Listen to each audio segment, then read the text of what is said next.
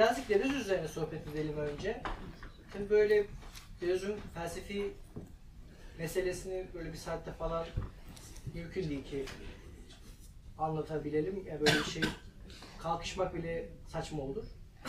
Ama en azından şu en son bıraktığımız özellikle ilgili probleme yönelik Deleuze'ün geliştirdiği bir ne diyelim felsefi dağarcık var. Ee, bu dağarcığı birazcık inceleyelim. Antioidipus'tan önce yaptığı çalışmanın bir tür belli bir perspektiften özeti gibi.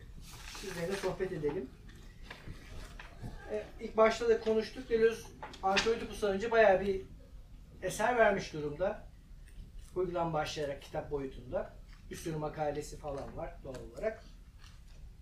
Şimdi ben sizinle burada İçgüdüler ve Kurumlar diye bir makalesini e, tartışacağım ya da üzerinde bir şeyler söylemeye çalışacağım.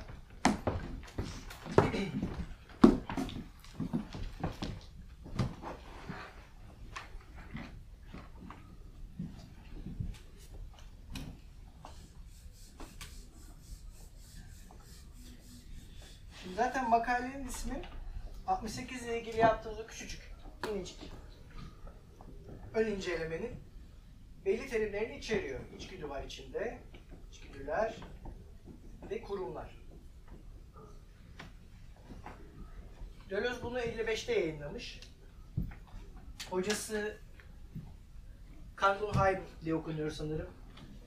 Kangelheim'ın yönettiği bir derleme var. Felsefi metinler ve belgeler. Onun e, girişi veya ön sözü olarak yazılmış. Kangelheim Deleuze'ün hocası da aynı zamanda. Üst lisans tezi demiş. Sanırım bizdeki yüksek lisans gibi bir şeye tekabül ediyor olabilir. Deleuze bu metni yazdığı sırada lise, lise hocası, lisede felsefe öğretmeni. Daha üniversite hocası değil. Genç Deleuze bu. Gerçi genç dediğime de bakmayın 30 yaşında. Yani ben de eşit. Ben genç miyim bilmiyorum. Benim kadar genç. Ee, 55'te bu metni yayınlamış. Şimdi bu metnin hani temelini konuşmadan ya da bu metindeki problemi konuşmadan önce şöyle bir küçük şey. Neden Deleuze'ün külliyatından tutup bu metni çektim ve bunun anlamı ne? Üzerine bir iki konuşalım. Ee, John Hooks diye Deleuze üzerine yazan bir birçok yazar gibi bir yazar var. O da sanırım Badiou'nun veya Zizek'in eleştirisinden alıp olumlu bir anlam verdiği bir şeyden bahsediyor. Bu da kavramsal monotonluk. Deleuze'ün eserlerinin çok çeşitlenen ve çok farklı alanlara girip çıkan eserlerinin kavramsal olarak monoton olduğunu iddia ediyor. Bu iddiaya ben kesinlikle katılıyorum. Yani Deleuze'ün felsefe yapma biçimi çok karmaşık, çok çetrefil ve renklidir. Ama felsefe yaparken başvurduğu kavramsal mekanizma son derece monotondur. Yani o kadar ki herhangi bir eserini tutup Deleuze'ün, herhangi bir makalesini, kitabını tutup o kitap veya makaleden Deleuze'ün temel kavramsal mekanizmasını soyutlayabilirsiniz. O mekanizma aşağı yukarı her metninde ilişkileri hafifçe değişerek, her girdiği alanda yenilenerek, yeniden sorunsallaştırılarak çalışır. Ee, hemen küçük bir Deleuze'ün de çok üzerinde durduğu zaman zaman pedagojik bir ayrım. Biz de genellikle, yani en azından kendi adıma konuşuyorum burada, sizi katmıyorum. Felsefe eğitiminde kavramlar bir de isimleri birbirine karıştırabiliriz. Yani bu özellikle e- felsefe eğitimi ilk başladığı zaman çok cereyan eder. Bir kavramı ismiyle özdeşleştiririz. Oysa ki kavram başka bir şey, isim başka bir şey. Yani bir kavram çok farklı isimler alabilir. Yani Deleuze için bunu göreceğiz. Bir yerde içkinlik düzlemi dediği şey bir başka yerde sezgi, bir başka yerde yeğenlik diyebiliyor. Aynı kavram. Fakat alan değiştikçe alanla ilişki olarak isim değişiyor. Bazen hiç ismini almaz. Yakalamak daha da zor olur böyle durumlarda. Biz hani şu temel ta felsefe nedir de ki iddiadan da yola çıkarak kavramları bir tür bilişsel işlemci olarak tanımlayabilirim sanırım. Bu haddim aşmak olmaz. Kavramlar tanık olduğumuz durumlara, mevhumlara uyguladığımız bilişsel işlemcilerdir. Daha sonra Deleuze ve Foucault arasında entelektüeller ve iktidar diye bir sohbet geçtiğinde onu da yine hem Deleuze üzerine olan derlemelerde hem de entelektüelin siyasi işlevi içinde bulabilirsiniz. Alet edevat diyecekler kavramlar ikisi beraber. Yani kavramlar alet ve edevatlardır. Bu Deleuze felsefesinin en temel, en renkli, en hoşa giden taraflarından birisi. Kavramlar alet edevatlardır. Belli durumlarda kullanılabilir olmak zorundalar. Eğer belli bir durumda belli bir kavramı kullanamıyorsak o kavram işe yaramazdır. Yenisini yaratmak gerekir. Dolayısıyla bilgisayar işlemciye alet edevat ne dersek diyelim. Kavramlar yaratılan şeyler ve kullanılmak için yaratılan. Yani havalı bir isim verecek olursak bütün pragmatizm bu. Yani kavramsal bir pragmatizm. Pragmatizmi burada kullanışlılık olarak anlayabiliriz. Yani belli bir bağlamda bir kavramın işlemesi gerekir. Çalışması gerekir. Tornavida'ya benzetiyorlar Özdirek. Bir tornavidanın bir vidayı açabilmesi gibi. Elimizde düz bir tornavidayla yıldız vidayı açmaya kalkışırsak onu yontarız, bozarız. Bir daha kullanamaz hale getiririz. Dolayısıyla yıldıza ihtiyacımız var. Deleuze için kavramlar da bu işe yarıyor. Fakat bu ifadenin oyuncu olduğunu görebiliyoruz değil mi? Yani şimdi Deleuze felsefesinin bir başka boyutuyla temas etmemiz gerekiyor. Deleuze kendi tabiriyle kötü niyetli bir filozof. Yani samimi değil, iki yüzlü, fesatçı, pislik, söylediği şeyin aksini yapmaya çok meyyal. Vallahi yemin ederim böyle.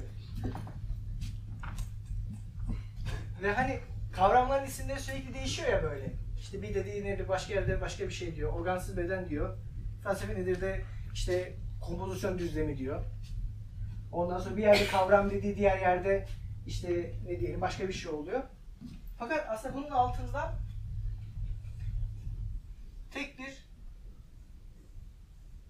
papatya'ya benzedi ama ben bunun dişli olmasını ummuştum. o çiçekle papatya ve dişli arasındaki bu şeye gibi tek bir Aşk. Korkunç bir çizer olduğumu anladım. Ee, tek bir mekanizma, tek bir makine işliyor. Deleuze bu makineyi çok spesifik bir felsefi probleme, hatta bir dizi probleme yeniden ele aldığı, dönüştürdüğü bir problem dizisine yanıt olarak üretiyor. Ee, bu problemin ufkunu Antiochus'u okurken çok detaylı tartışacağımız için şimdilik bir kenara bırakıyorum. Ama e, şurada göreceğimiz bir, şey, bir şeyler var mesela şimdi. Şimdi bu 55'teki metin yazıldığında Hume üzerine incelemesi de yazılmış durumda. Ampirizm ve öznellik. Aslında Hume'la başlaması çok ilginç. Yani bir Fransız filozof birazcık geleneklere aykırı. Yani Fransız felsefesi üzerine ya da çağ, o dönemde Fransa'da tartışılan meseleler üzerine okuyabileceği filozofları bir kenara bırakıp yani bir Anglo-Sakson filozofu okuyor. Ve onun üzerine bir e, tez, bir kitap yazıyor. Bu dönemde benim çevirmeye kalkıştığım, başladığım fakat şu anlık birazcık ara vermiş olduğum işte temellendirme nedir dersini veriyor lise öğrencilerine. O da ilginç. Yani Fransa'da şöyle bir gelenek var sanırım. Her tür filozof muhteşem metinleri genellikle lise öğrencilerine ders olarak vermiş. Mesela Alain Badiou'nun etiği de böyle bir şeydir. Nancy de öyle. Nancy de öyle. Nancy'de bir sürü lise öğrencisine verdiği seminer var. Hani bizim lisede başımıza gelenlerle onların başına gelenler arasındaki mesafeye bakın. Ondan sonra niye bu ülkede felsefe yok? Badiou bana ders verdi mi lisede? Nasıl olsun? Lisede dersim var. Yani. Bu metin ne lise öğretmenliği olduğu dönemde yazdığım metin. Bu burada çok güzel. Deleuze felsefesine dair çok önemli şeyler var. Hemen bir parçasını okuyalım. İçgüdü diye adlandırdığımız şeyde, kurum diye adlandırdığımız şeyde aslında doyum yollarına işaret eder. Satisfaction burada kullandığı terim. Bazen organizma dış uyaranlara doğası gereği tepki vererek eğilimlerini ve gereksinimlerini doyuracak unsurları dış dünyadan çıkarır. Bu unsurlar farklı hayvanlar için türsel dünyalar oluşturur. Burada kullandığı dünya yerine e, aslında milieu diye okunuyor sanırım. Yazayım ben onu da. Telaffuz edemiyorum ama yazabilirim.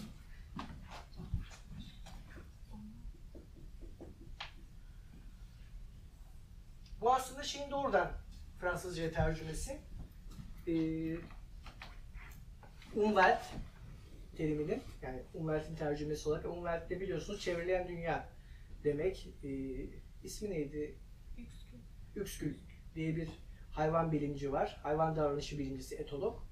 Alman ve çok büyük etkileri var çağdaş felsefeye. Heidegger'den Merleau-Ponty'ye, oradan Deleuze'e kadar herkes bir şekilde Üskül'le yolları kesişmiş. Ee, Antiötopus bir etoloji kitabıdır. İnsan hayvanının davranış bilimi gibi okuyabilirsiniz. Ee, dolayısıyla bu milyo o milyo. Yani çevreleyen dünya. Bir hayvan çevreleyen dünya oluşturuyor içgüdüleriyle. Devam edelim. Bazense özne eğilimleriyle dış ortam arasında özgün bir dünya kurarak organizmayı doğadan kurtarıp onu başka bir şeye tabi kılan ve eğilimi dönüştürerek onu yeni bir ortama dahil eden yapay doyum araçları geliştirir.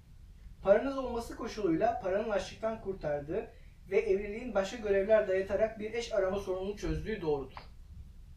Yani her bireysel deneyim a priori olarak deneyimin içinde yaşandığı bir ortamın yine miliyor, türsel ya da kurumsal bir ortamın önceden var oluşunu gerektirir. İçgüdü ve kurum olanaklı bir doyumun örgütlenmiş iki biçimidir.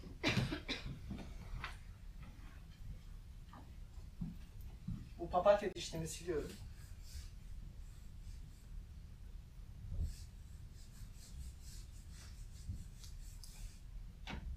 Deleuze bu doyulan şeylere eğilim diyor, tendansi diyor. Veya bazen gereksinim de diyor.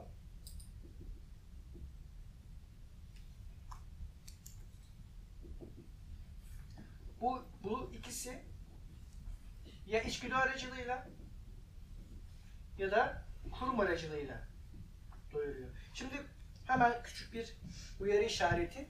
Deleuze bu felsefe metnini yazdığı zaman henüz 30 yaşında ve felsefesi olgunluğa erişmiş değil. Bu içgüdü ve kurum arasındaki ayrım hayvan ve insan arasındaki ayrıma doğru genişliyor bu metinde. Yani hayvanlar daha ziyade gereksinimlerini içgüdüleri aracıyla doyuran, türsel ortamlar teşkil eden varlıklarken e, insanlar daha ziyade kurumlar aracıyla bu eğilimleri doyuran varlıklar. Gereksinimlerini veya eğilimlerini dönüştürerek toplumsal araçlar kullanarak doğuran hayvanlar. Yani şurası insan ve hayvan arasındaki bir mesafe sorununun da parçası. Sonra bu fikrinden vazgeçecek. Dünyayla da çok daha ayrıntılı bir şekilde inceleyecek başka şeyler de var. Temas edelim belki.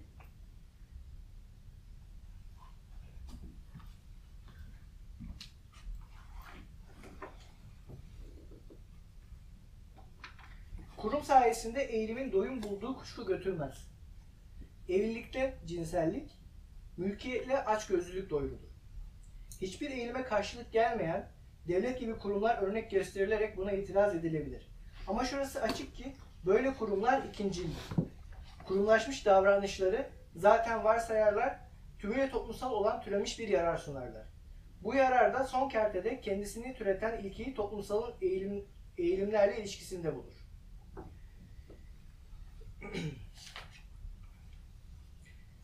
Şimdi buradaki kurum kavramının bizim için ne kadar önem taşıdığını az önce değinmiştim. Eğilimler, gereksinimler, kurumlar. Şimdi bu aslında bayağı huyumcu bir esin. Yani buradaki kavram tamamen huyuma ait. Kurum aslında ne diyor? Kurumlaşmış davranışlar demek.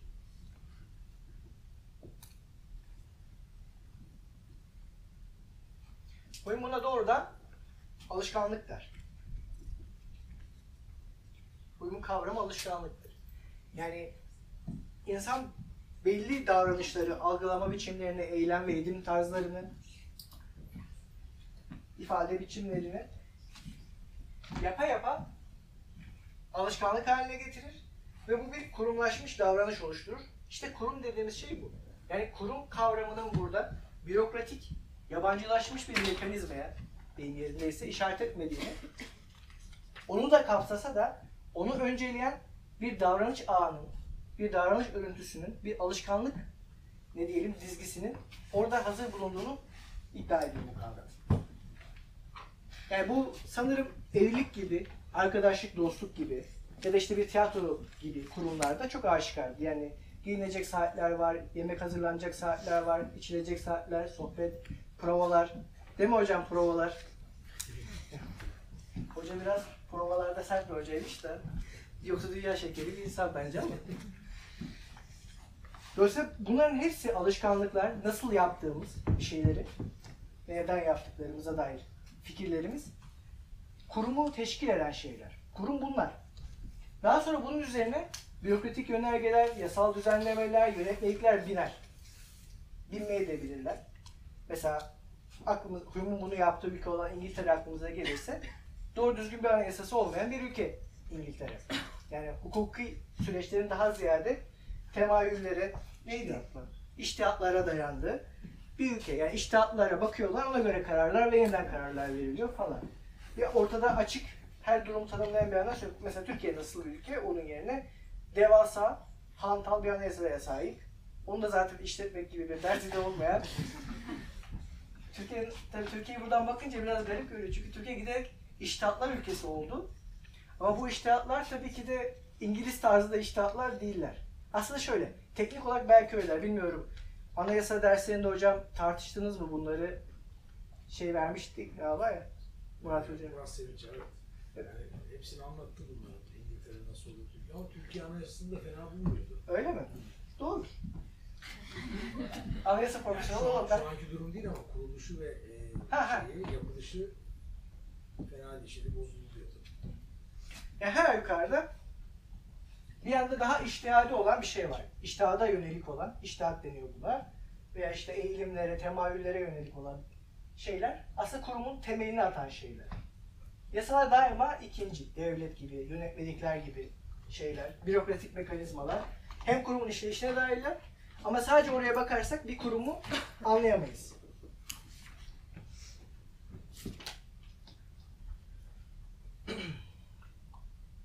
Kurum diyor her zaman örgütlenmiş bir araçlar sistemi olarak ortaya çıkar. Zaten kurumla yasa arasındaki fark da tam buradadır. Yasa eylemlerin kısıtlanmasıdır. Kurum olumlu bir eylem modelidir. Olumlu olanı doğal haklarla toplumsalın dışına, toplumsalı ise sözleşmeye dayalı kısıtlamayla olumsuza yerleştiren yasa teorilerinin aksine kurum teorisi olumsuzu gereksinimlerle toplumsalın dışına yerleştirirken toplumu özgün doyum araçlarıyla özünde olumlu yaratıcı olarak sunar. Şimdi aslında metine hafifçe sıyrılırsak ve şunu da tartışırsak bir yerde kurum var, bir yerde de yasa var. Yasa yasaklayıcıyken ne yapılıp ne yapılmayacağına karar verirken daha doğrusu kurum daha ziyade olumlu bir eylem modeli. Şimdi burası Deleuze'ün felsefesine dair çok temel bir yere tekabül edecek. Yani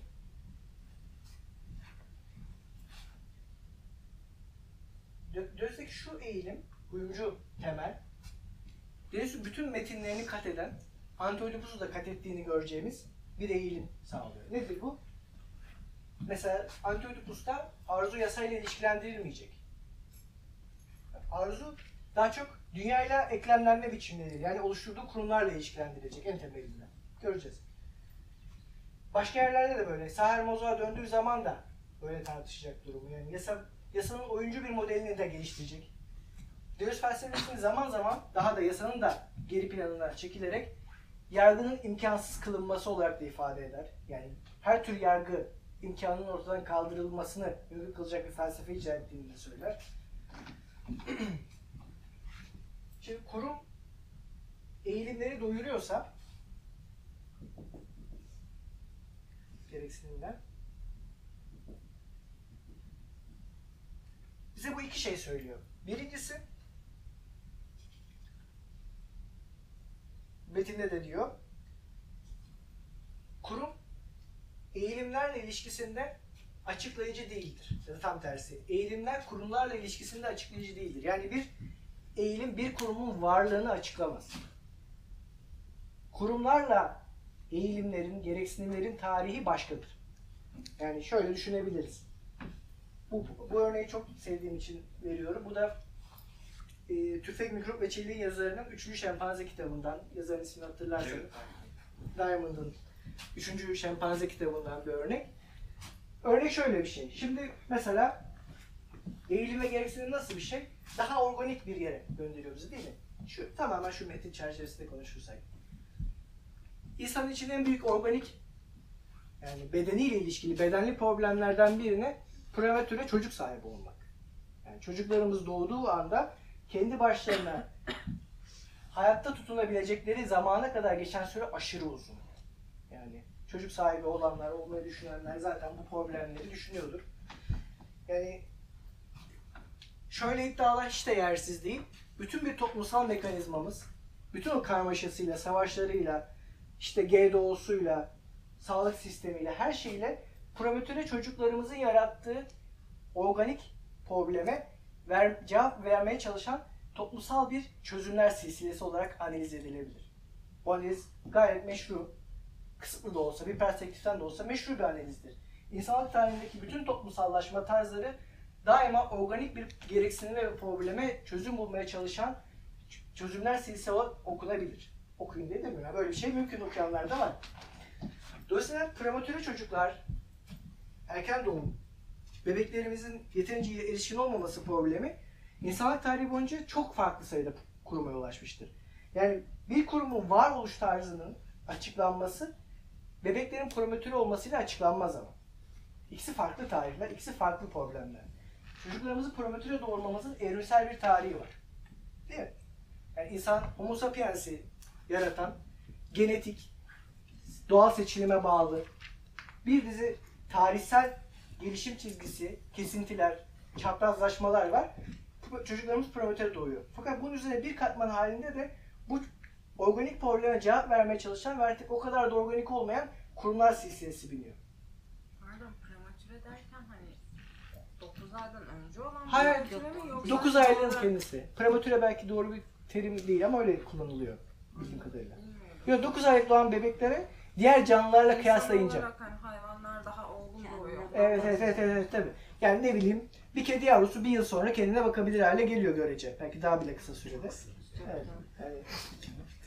Ama bir insan yavrusu için aynı şey geçerli. En azından 15 yaşını değil mi? Sokak, gerçi sokak çocukları fenomenleri gibi fenomenlerde durum çok daha karmaşık ama bu ifadeden. E, en azından onlar da dahil olmak üzere bir dizi ailevi, pedagojik, işte beslenmeye dair önlemleri onlar adına alacak yetişkinlerin mevcudiyetine ihtiyaç duyuyor. En temelde mesele bu. Yani bu sonsuzdan başlıyorum. Evrenden, varlıktan, Tanrı'dan ve sonluluğa doğru ilerliyorum. Sonluluk yani özne, bireyler, her neyseler onlar sonsuzluğun bir kesintiye uğraması, bir sınırlandırılmış hali olarak değerlendiriliyor. Mesela etika nasıl başlar? Ee, tek tözden başlar. Ondan sonra bireylere, bireylerin duygulanımlarına doğru ilerler. Yani sonsuzdan sonluya doğru bir seyahattir.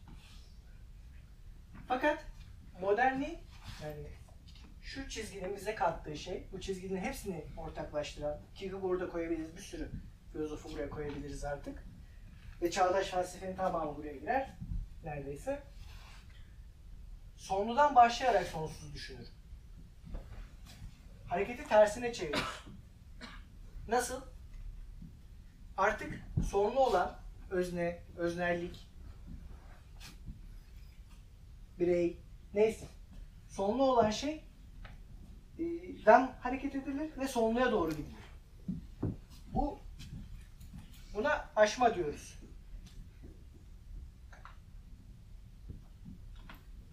Bunu anlamak için Hume'da birazcık daha duralım. Hume neyi açıklamaya çalışıyordu? Çok şu çok basit mekanizmayı anlamaya çalışıyordu Hume. Ateşi görüyorum, suyu görüyorum. Ateşin suyun üzerine konduğu tam tersi, suyun ateşin üzerine konduğu zaman suyun kaynadığını görüyorum. Fakat ben bu ikisi arasındaki nedensellik ilişkisini deneyimde görmüyorum. Ben bu ikisini gördüğüm zaman deneyimde bana verilmiş olanı aşıyorum. Yani deneyimim bana kısıtlı veri veriyor. Deneyim bana diyor ki burada su var, burada ateş var. Bu ikisi yan yana gelince de tuhaf bir olay gerçekleşiyor. Sonra ben de kalkıp diyorum ki aa su 100 derecede kaynar. Şimdi deneyimimdeki hiçbir veri bana bunu söylemiyor. Yani bunu diyecek ki binlerce defa suyu kaynatın. Binlerce defa kaynadığını deneyimleyin. Binlerce su kaynama deneyimine dair tarihçe okuyun. Deneyim ve deney broşürü okuyun neyse. Bugünkü deyimle paper'ı okuyun, makalesi okuyun.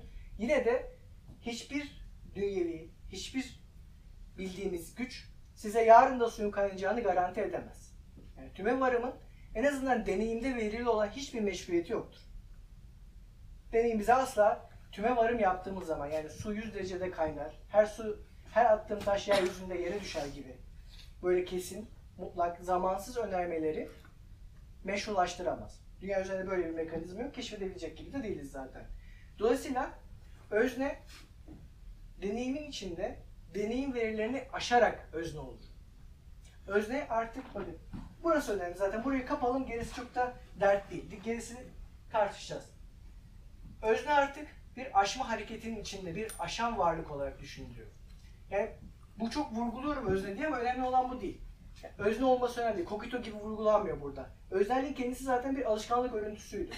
Öznelik zaten alışkanlıklar kuruyordu. Belli problemleri belli yanıtlar vererek belli bir özellik oluşuyordu. Bu kurumların içinde belli özler haline geliyordu.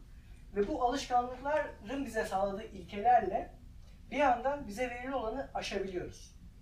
Kendimizi aşabiliyoruz. Az önceki 68 hikayesini an- anımsayın. İşçiliğimizi aşabiliyoruz. İşte bize yapısal olarak toplumda konumlandırmış konumlarımızı aşıp kendi kemiklerimizin sınırına gelebiliyoruz. Değil mi? Temel mekanizma bu. Yani Deleuze'ün Deleuze yapan şey tam da bu modernliği. Masum bir filozof olmaması, masumca düşünmüyor oluşu, sonsuzdan başlamıyor oluşu, öznelliği temel bir aşma hikayesinin içinde düşünüyor oluşu. Derinleştirelim burayı birazcık.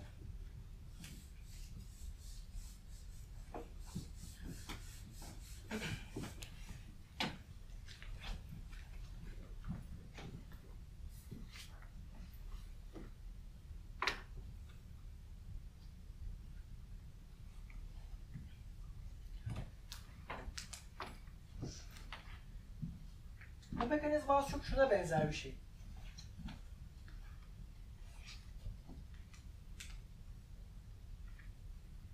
İki yönlü. Özelliğin üretimi var. Bu üretim problemden çözümlere doğru giden bir hareket. Bir de Deleuze nasıl ilgisini çeker onu çağdaş bir filozof yapan diğer hareket var. Öznellik bir kere üretildiği zaman stabil kalan bir şey değil.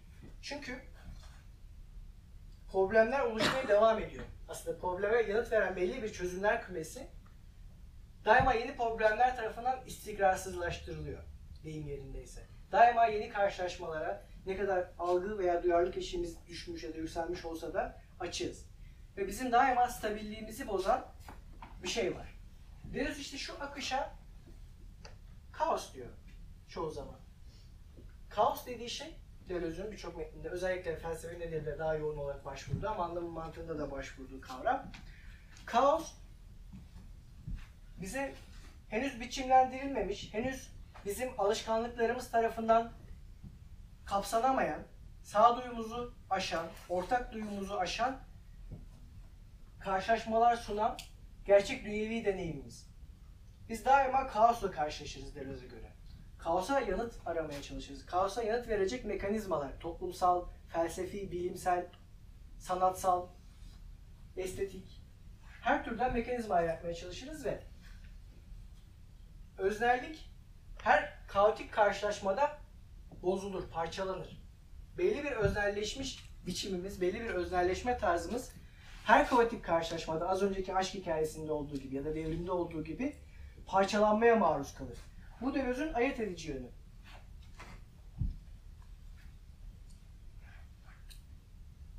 Bir beden bu kaotik akışta değil mi? Kaotik akış diyecekler buna sonra. E, Anti-Oedipus'ta bin yayladı da.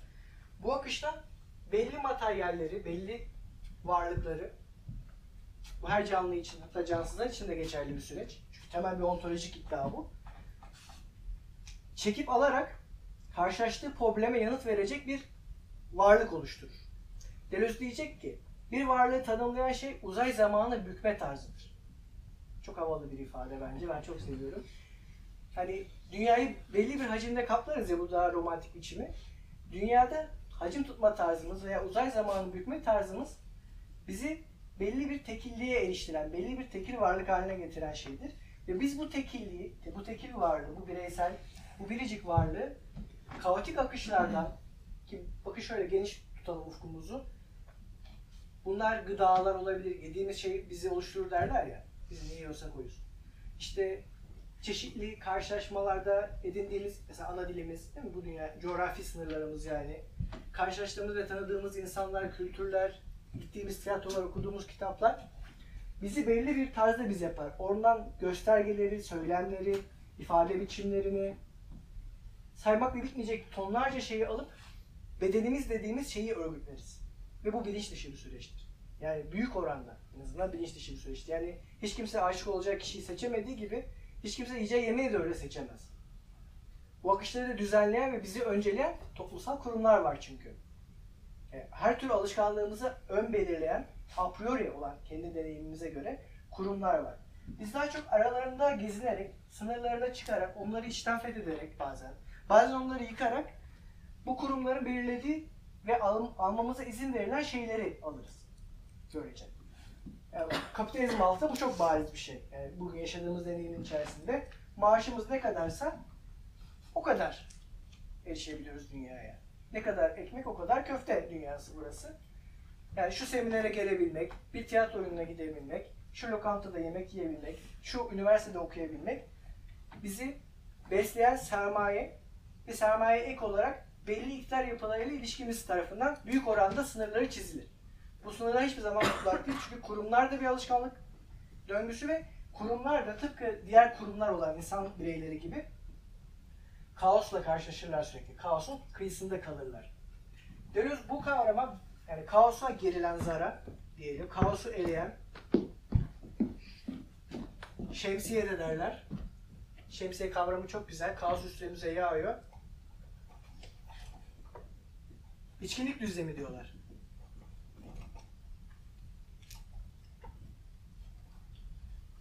İçkinlik düzlemi, daha sonra örgütlenme düzlemi. Yani bunlar hep üst üste binen şeyler.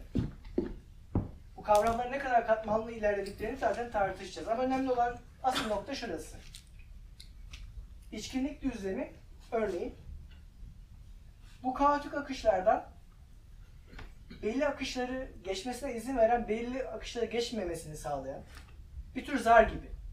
Zaten zar kelimesini kullanıyorlar. Hücre zarını düşünelim.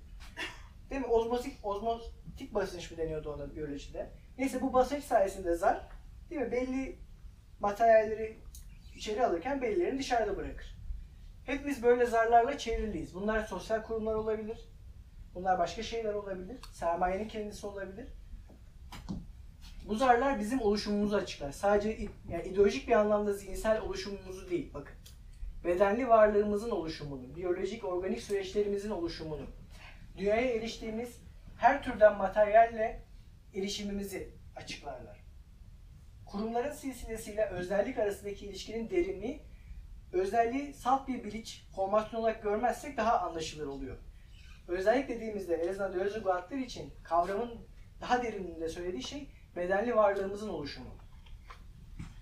Bu oluşum bu oluşumun nasıl sektiği unutulabileceği işte Anti-Oedipus'un konusu bu. Dünya belli bir şekilde örgütlenmiş durumda. Deleuze'ün çalışması buraya kadar bunu getirdi. Anti-Oedipus da bu dünyanın bu örgütlenme biçimini nasıl alt üst edilebileceği ile ilgili. Şimdi küçük bir ara daha verip Guattari ile ilgili bu tartışmayı bir daha yapacağız. Ondan sonra bu haftayı bitireceğiz. Tamam.